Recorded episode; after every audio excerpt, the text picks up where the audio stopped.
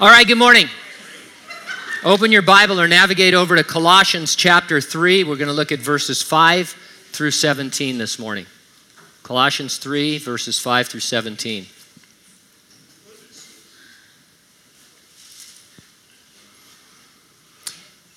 That's the text, the topic. The Apostle Paul compares putting on Christ to putting on clothing. The title of our message, The Fashion of the Christ.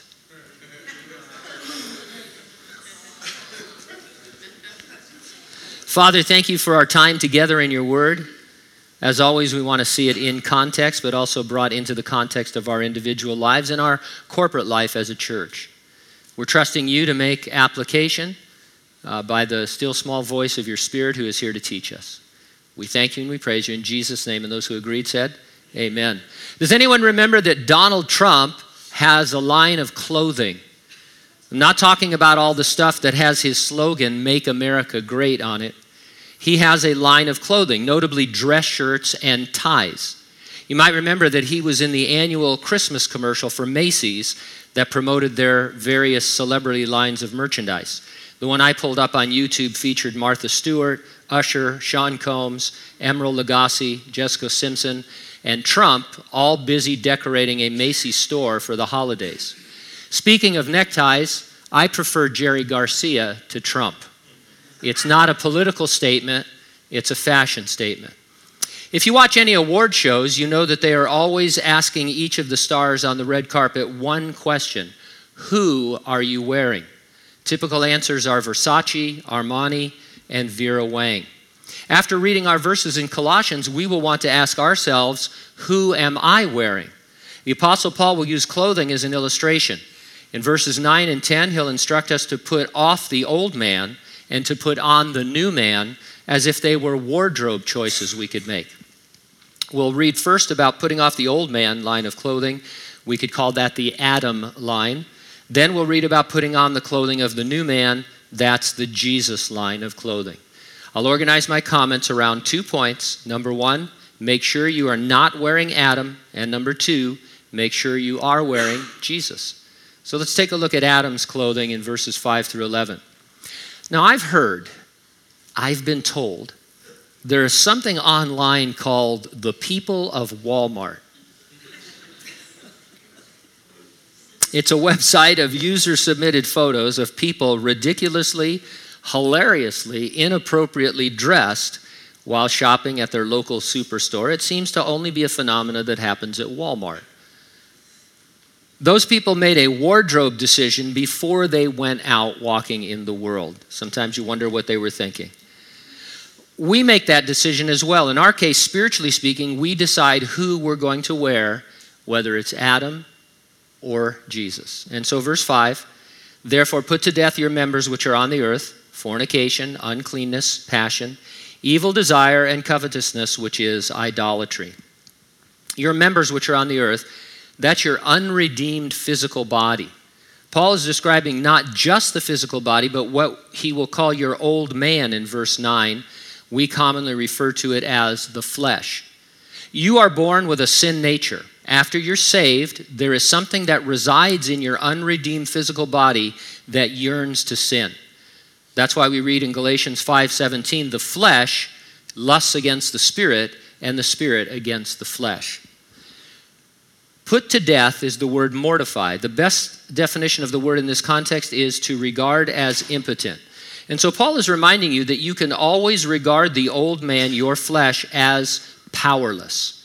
It has no power over you unless you yield to it. It is your choice. It exists, it's relentless, it will never uh, willingly yield but you don't have to yield to it because it was put to death at the cross with Jesus Christ. One author put it like this The will of the believer must respond negatively to the impulses of the old man to use the members of the human body for illicit purposes.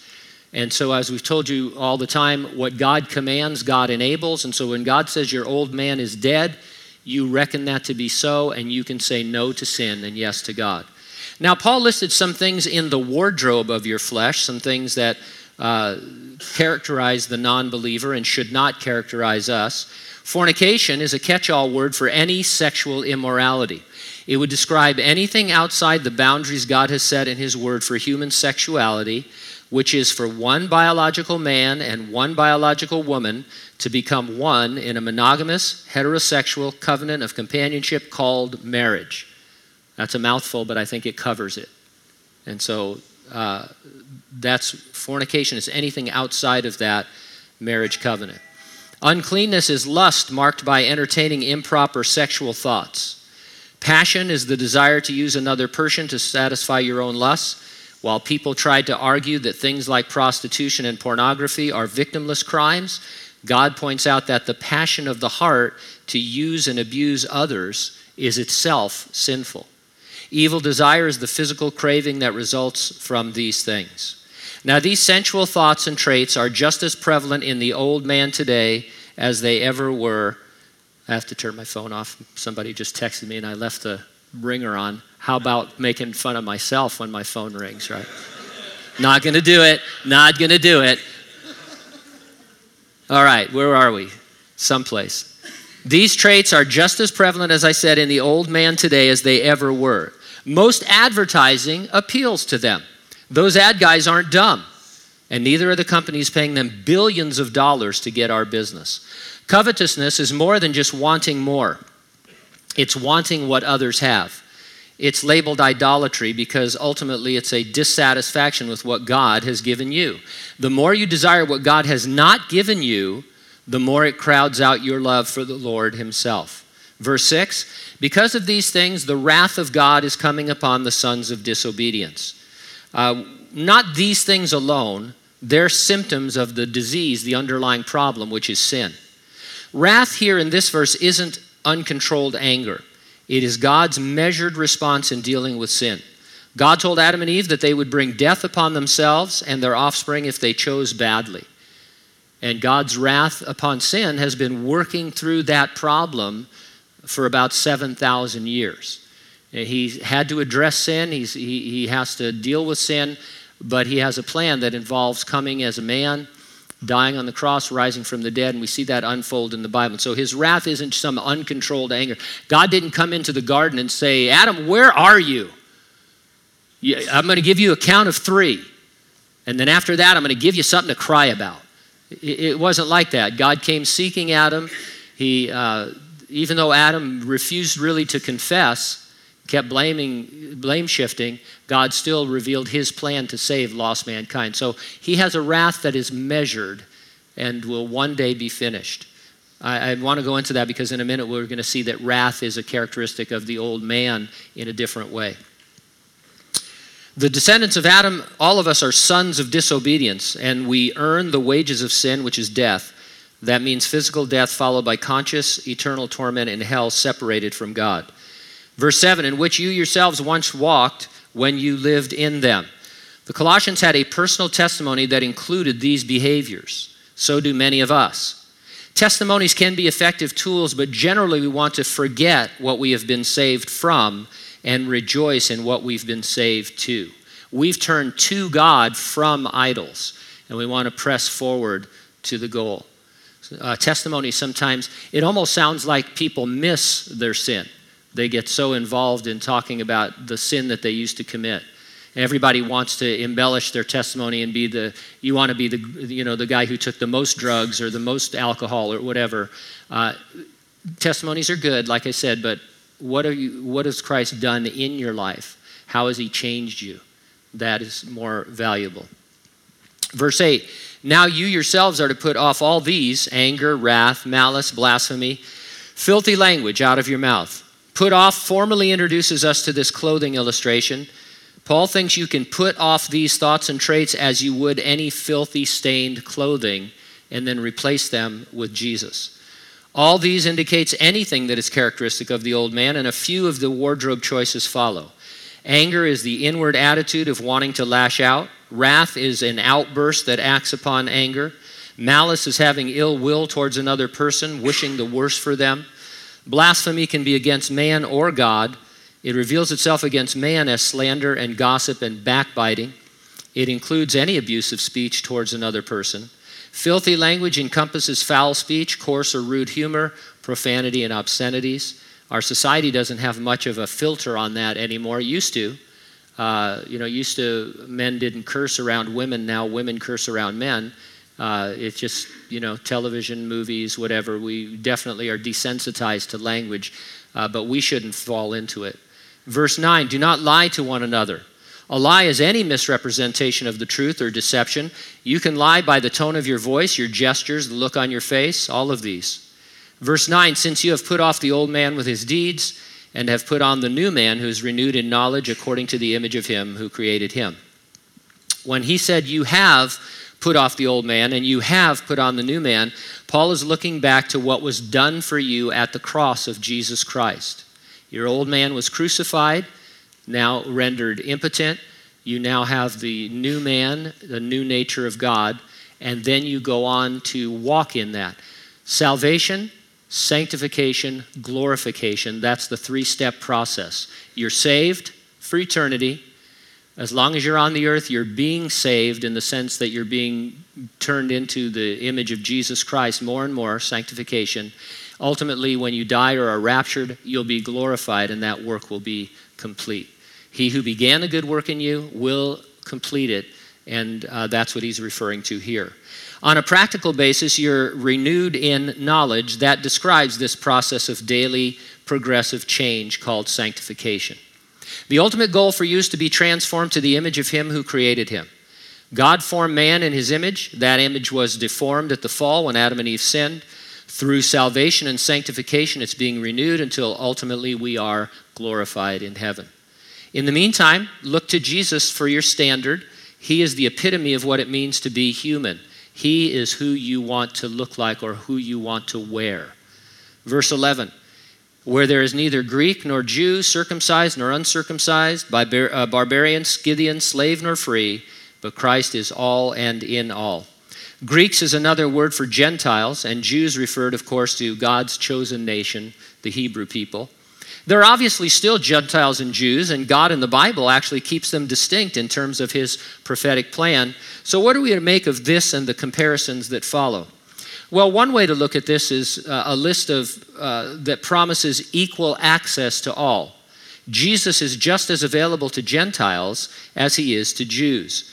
Circumcised or uncircumcised would refer to religious distinctions. The Jews considered themselves the circumcision because it was their covenant with, from Abraham, and everybody else, all the Gentiles, were the uncircumcised. Whether they were physically circumcised or not, religiously they were the uncircumcision. And so this is a religious distinction. Jesus is the one way to God available to all. Uh, we non believers commonly have a distinction that uh, you know, Allah is God to the Muslim and Jesus is God to the West, and there are all these other gods, and, and, and that each of these religions is equal. And then they go so far as to say that a lot of these religions predate Christianity, they go back before the birth of Christ. And that's all ridiculous, as I've told you before. Jesus uh, was in the Garden of Eden when man sinned. He came, and, and, and God uh, was promised that he would come and die for the sins of the world. And so we don't want to call it a religion, but if you want to say this to people, the first and true religion is the Garden of Eden religion of the sacrifice of Christ and his resurrection from the dead. Everything else is false, everything else is a deception. So Christianity doesn't begin with Christ in the first century, begins with Christ in the garden. And so, what Paul is saying here is that it doesn't matter your religion, uh, Jesus is the way to salvation to all. Barbarian and Scythian refers to cultures. While there are wide and sometimes wild cultural differences among the people groups of the earth, Jesus is the universal Savior of them all. The gospel works anywhere. You preach the gospel, and people are saved. Slave nor free relates broadly to overall social status. It may not be easy for a rich man to trust Jesus, but the Lord will save any who does, rich or poor. Christ is all and in all, no matter who you are or where you are, Jesus saves. Now, those of you who are older and can look back at pictures of yourselves from previous decades, do you really want to put on some of those outfits? How about the hairdos? Don't you love to look at yourself and laugh? You were hilarious back then. Can you say leisure suit? How many of you guys will admit that you had a leisure suit? Come on, there you go. White shoes, leisure suit. If you're too young to know what a leisure suit is, don't even Google it. I don't want you to disrespect us. Paul is saying something like that here, only on a spiritual basis. Don't allow your flesh to dictate your wardrobe. You don't want people looking at you and saying, What are you wearing? That's something from the old man that is not characteristic. Put that off and instead make sure you're wearing Jesus. Mark Twain once said, Clothes make the man, naked people have little or no influence on society. You're to put off the Adam line, but you're not left naked. The Jesus line of clothes is now introduced, verse 12.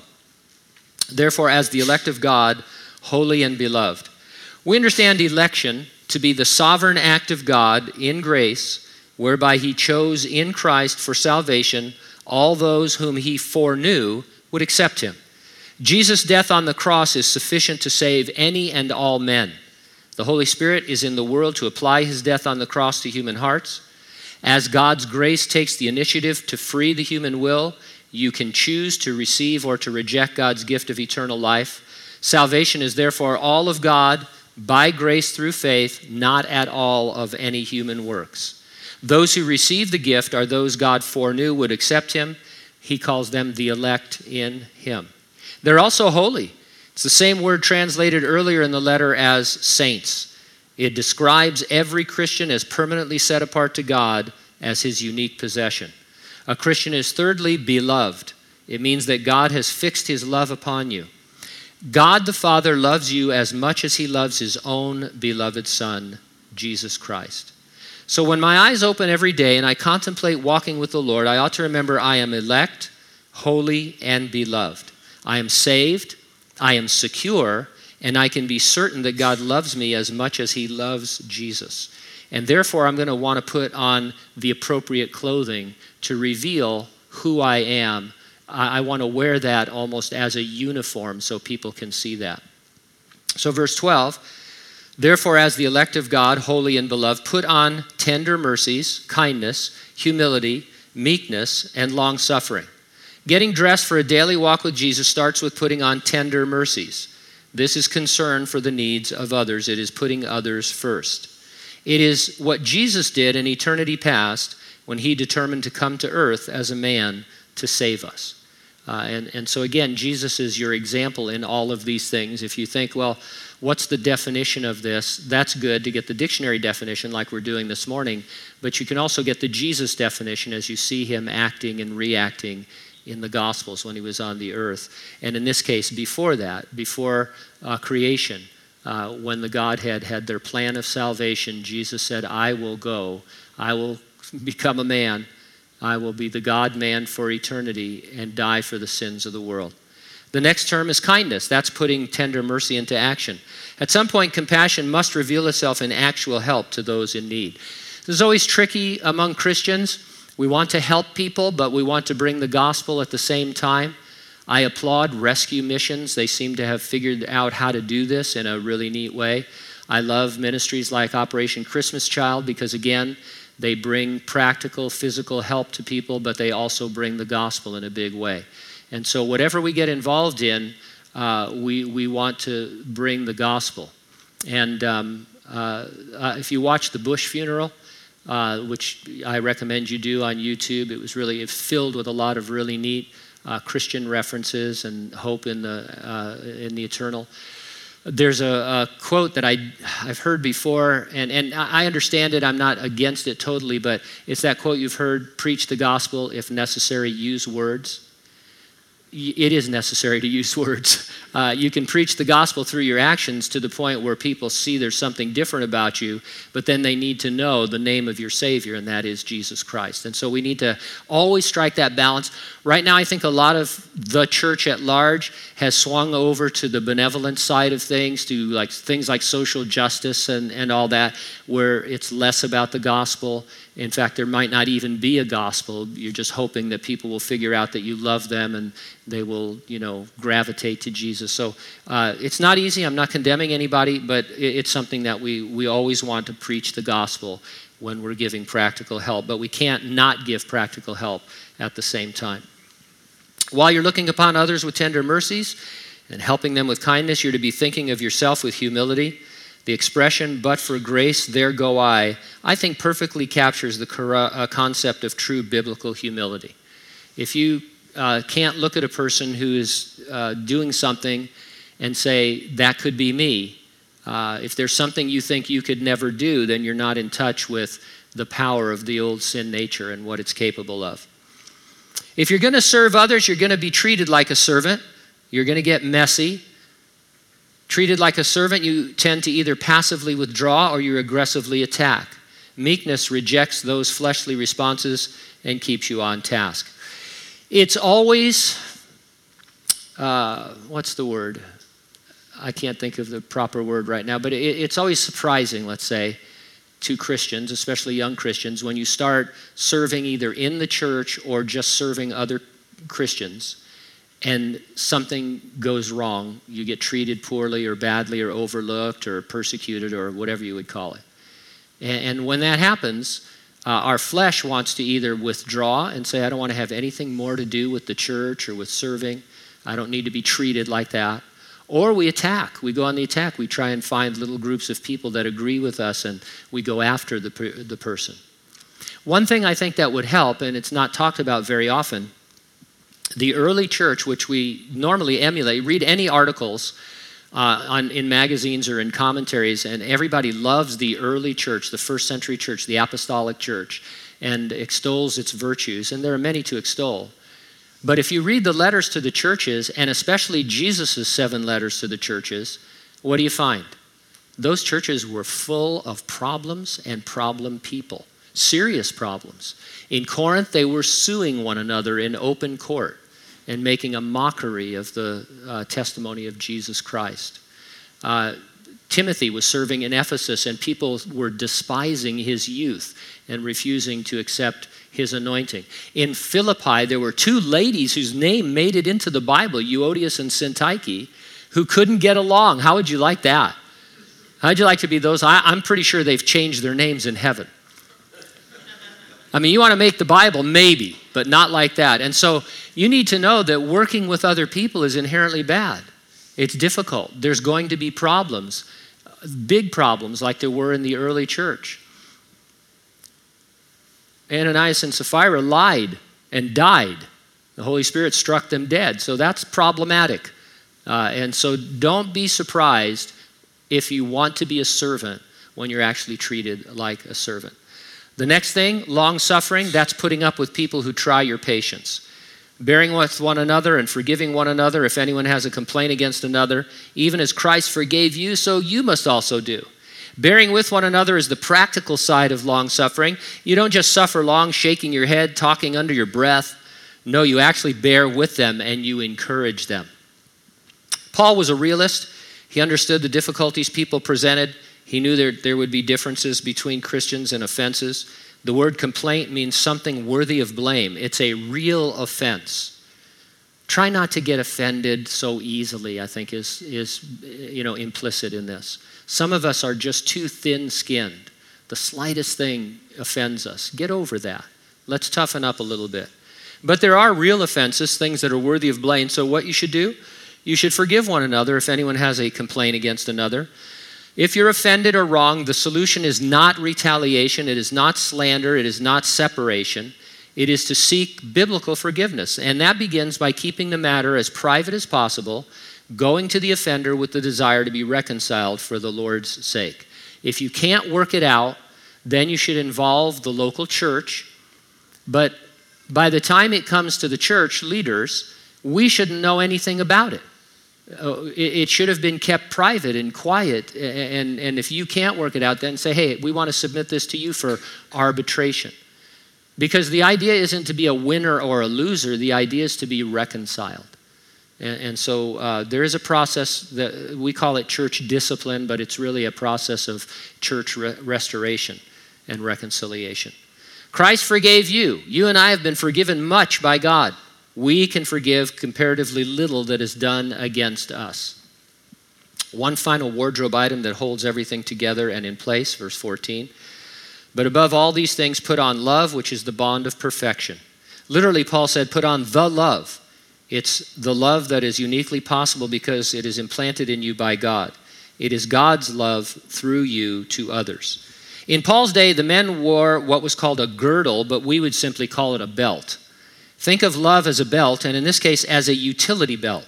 It can reach, I can reach into it for any of the characteristics listed whenever I need them, and tons of other characteristics that are found as I explore God's Word. So, whatever resource I need, it's as if I have a bat utility belt on and can just reach into it and grab that. I need love. I need meekness. I need kindness. I need tender mercies. I need some long suffering right now. I don't need to yield to the impotent old man. I can put on the powerful new man in the power of Christ's resurrection. Love is the bond of perfection, it binds us together on the earth as we are being perfected by God for heaven. Verse 15 Let the peace of God rule in your hearts, to which also you were called in one body. Remember, we're looking at all this as if peace were something you would wear that could be seen by others. How can I wear the peace of God in such turbulence and turmoil and trial? Well, the word rule, that's translated umpire. What does an umpire do? Among other things, he makes the call. He makes the call. You're out walking in the world. You find yourself in some difficulty, some trial, some suffering. Your circumstances are turbulent, to say the least. You can react with agitation or fear or stress or worry or any of a number of fleshly traits, or you can appeal to the umpire to make the call. His call might be to end your suffering, and that's the call I would always make for myself. I would be a terrible umpire because I would prefer myself and say, I don't want this suffering. I don't want any of you to have any suffering. My call is for all of us to smooth sail into heaven. But more often than not, and you know this to be true, God's call is to give you grace to endure your suffering because He finds a purpose in it. Either way, it's His call, and therefore I can be at peace. So much of getting through a trial is coming to the moment that you realize that this was God's call. There's no getting out of it, there's no getting away from it. This was God's call. I don't like it. I wish He had made another call, but this was His call, and therefore I can be at peace because I trust Him. Why? Because I'm elect and I'm holy and I'm beloved. And those things don't change no matter what's going on in my life. My personal peace or lack of it affects everyone else. If I'm stressed and worried and annoyed and fearful, then the whole body of Christ I'm a part of feels those effects. So I need to let peace rule in my heart. I have to allow it to have that work. Verse 15 goes on and says, and be thankful. It literally reads, and thankful continually become. Sounds like thankfulness is something to be discovered when everything in me doesn't see a reason to be. How do I do that? Well, one way, and you can ask anyone who suffered great loss, be heavenly minded. Look forward to what awaits you. Sometimes uh, it, we need to stop thinking that that's a way of escape or, or some kind of a, uh, you know, a false uh, hope. These guys in the Bible, and for centuries after that until very recently, everybody knew that our hope was in the afterlife. Uh, before there was modern medicine, people didn't live very long. Uh, and you know they didn't they didn't have the hope of extended life. They had the hope of heaven. They knew where they were headed. And so this is the key to it. We need to recapture a desire and a longing to be in our heavenly home. Paul the apostle he had a desire to be at home with christ. He said that was great gain. And so that is how you do it Verse 16, let the word of Christ dwell in you richly in all wisdom, teaching and admonishing one another in psalms and in hymns and in spiritual songs, singing with grace in your hearts to the Lord. Now, we immediately think of the word of Christ as the Bible. Nothing wrong with that. But the Colossians, as I've reminded you a couple of times, they, they had no Bible other than some uh, limited access to the Old Testament and whatever letters from the apostles that were being circulated. So, this is more of a reminder of what God had already accomplished in them through the gospel. However much or little word they had, they should let it dwell in them. I think we can put it this way It's one thing for a believer to be in the Word. Paul was talking about the Word being in you, making a difference, such as in your spiritual wardrobe choices. And so, while we all want to know God's Word more and better and more completely, and we would never say otherwise, whatever already you know is in you, that needs to dwell in you. It needs to make a difference in you. How many times have you said of a person, oh, that guy knows the Bible backwards and forward, but they're not even a Christian? So they probably don't really know the Bible, but they know some things about the Bible, but they don't know the God of the Bible. And so Paul is saying, whatever you know, it's sufficient for you until God brings you more knowledge. And so let that dwell in you and meditate on that. I've said before, one of the first things I heard when I was a young Christian, uh, the, I think it was Paul Havsgard at Calvary Riverside, he said, if, only, if you only know John 3.16 and you're saved, it was enough to save you, then it's enough for you to preach the gospel to somebody else. Well, what if they have other questions? Who cares if they have other questions? It doesn't change John 3.16 we can answer their other questions but they still need john 3.16 and so you get what i'm saying. So he's not talking about poring over the scriptures here although that's a good thing to do. He's talking about the word making a difference in your life. The word richly describes a treasure to be highly prized and appreciated. Elsewhere we read that god has put the treasure of the gospel in our frail earthen vessels. In all wisdom reminds us that while the gospel seems foolish to the non-believer it is the wisdom of God to save whosoever will believe. Just think about Christmas. We're so used to Christmas and, and the, event, uh, the events and the story of Christmas that we don't think it's weird anymore that the creator of the universe would be virgin born in a manger. That's weird. It's very unusual. And yet the Bible says, no, this is the wisdom of God. This is how men are saved. And so remember that. We're to teach and admonish one another. Teaching is the presentation of truth, admonishing is the application of truth by warning or correction or exhortation. I find what Paul said next curious. He put all this in the context of psalms and hymns and spiritual songs, singing with grace in your hearts to the Lord. You'd think he would have said that teaching and admonishing were to be accomplished by expository teaching. In fact, if I was at some seminar and they said, hey, how should we teach and exhort one another? What's the best way? I'd raise my hand and say, verse by verse teaching through the Bible, expository teaching. If Paul was there, he'd say, No, I have an idea. Why don't you sing psalms and hymns and spiritual songs, singing with grace in your hearts to the Lord? That sounds like a musical. Who likes musicals? I actually do. But Paul isn't describing a church service. He's describing how the church serves.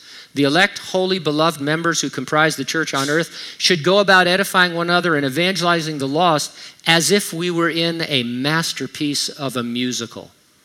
That we each had our place, whether we were actors or uh, pre, uh, you know, stage hands or musicians or whatever, that there's a great musical, a joyous production of the gospel of Jesus Christ that we all have a part to play in.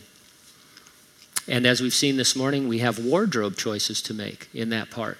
We want to make the right choices. Many of you have seen or you're going to see The Lion King up in Fresno. I haven't, but I've seen scenes from it. The wardrobes are amazing. It's just fantastic. Just know that right now, as a Christian, your wardrobe is more fantastic than anything anybody will ever put on because you are putting on Jesus Christ. When you put on these traits and other things that we know about the Lord, you are beautiful and you are playing your part just as scripted.